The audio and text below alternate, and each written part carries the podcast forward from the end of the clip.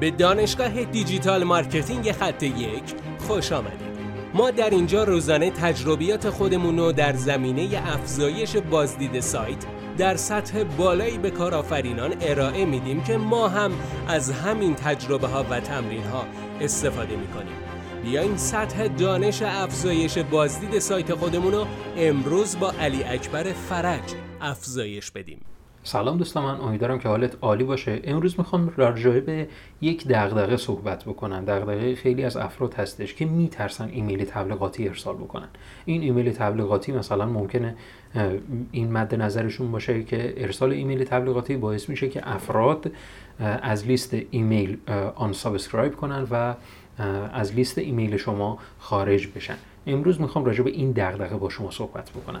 اگر ما رو دنبال نمی‌کنی حتما ما رو دنبال کن. در همین نرم افزاری که یا اپلیکیشنی که دارین همین پادکست صوتی رو گوش می‌دید حتما نظر خودت رو برای ما بنویس که به بهبود مستمر این پادکست ها می‌تونه خیلی خوب کمک بکنه.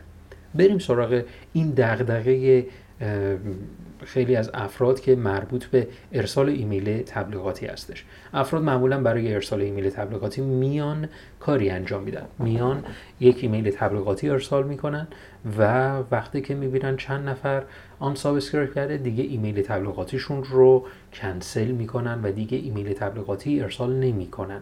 در صورتی که این روش به نظر من روش کاملا غلط هستش. هیچ ایرادی نداره که شما ایمیل تبلیغاتی ارسال بکنید.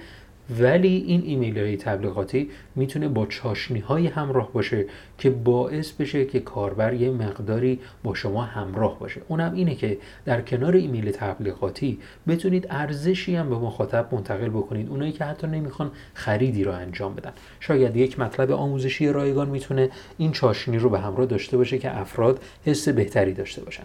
و حالا بیاین بگیم که اگر مثلا unsubscribe کردن یا از لیست ایمیل شما خارج شدن چه اتفاقی میفته هیچ اتفاقی نمیفته شما اگر مثلا هزار ایمیل دارین و تبلیغاتی رو انجام میدیم و فرض بکنید 200 نفر unsubscribe می‌کنن و با unsubscribe کردن و اون کنسل خارج شدن از لیست ایمیل شما میان کلا ده نفر خریداری دارید. یعنی ده نفر لیست ایمیل شما از لیست ایمیل شما ده نفر خرید می‌کنن 200 نفر از لیست ایمیل شما خارج میشن.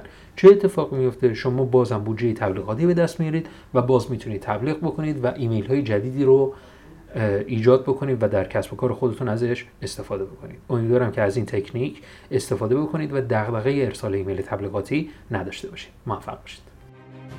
بسیار ممنونم که این جلسه با ما بودید لطفا نظر خودتو برای ما بنویس و مطمئن که خونده میشه. برای دسترسی به منابع بیشتر بر اساس موضوع امروز که می‌تونه به شما در digital marketing کمک کنه به سایت خط یک سر بزن.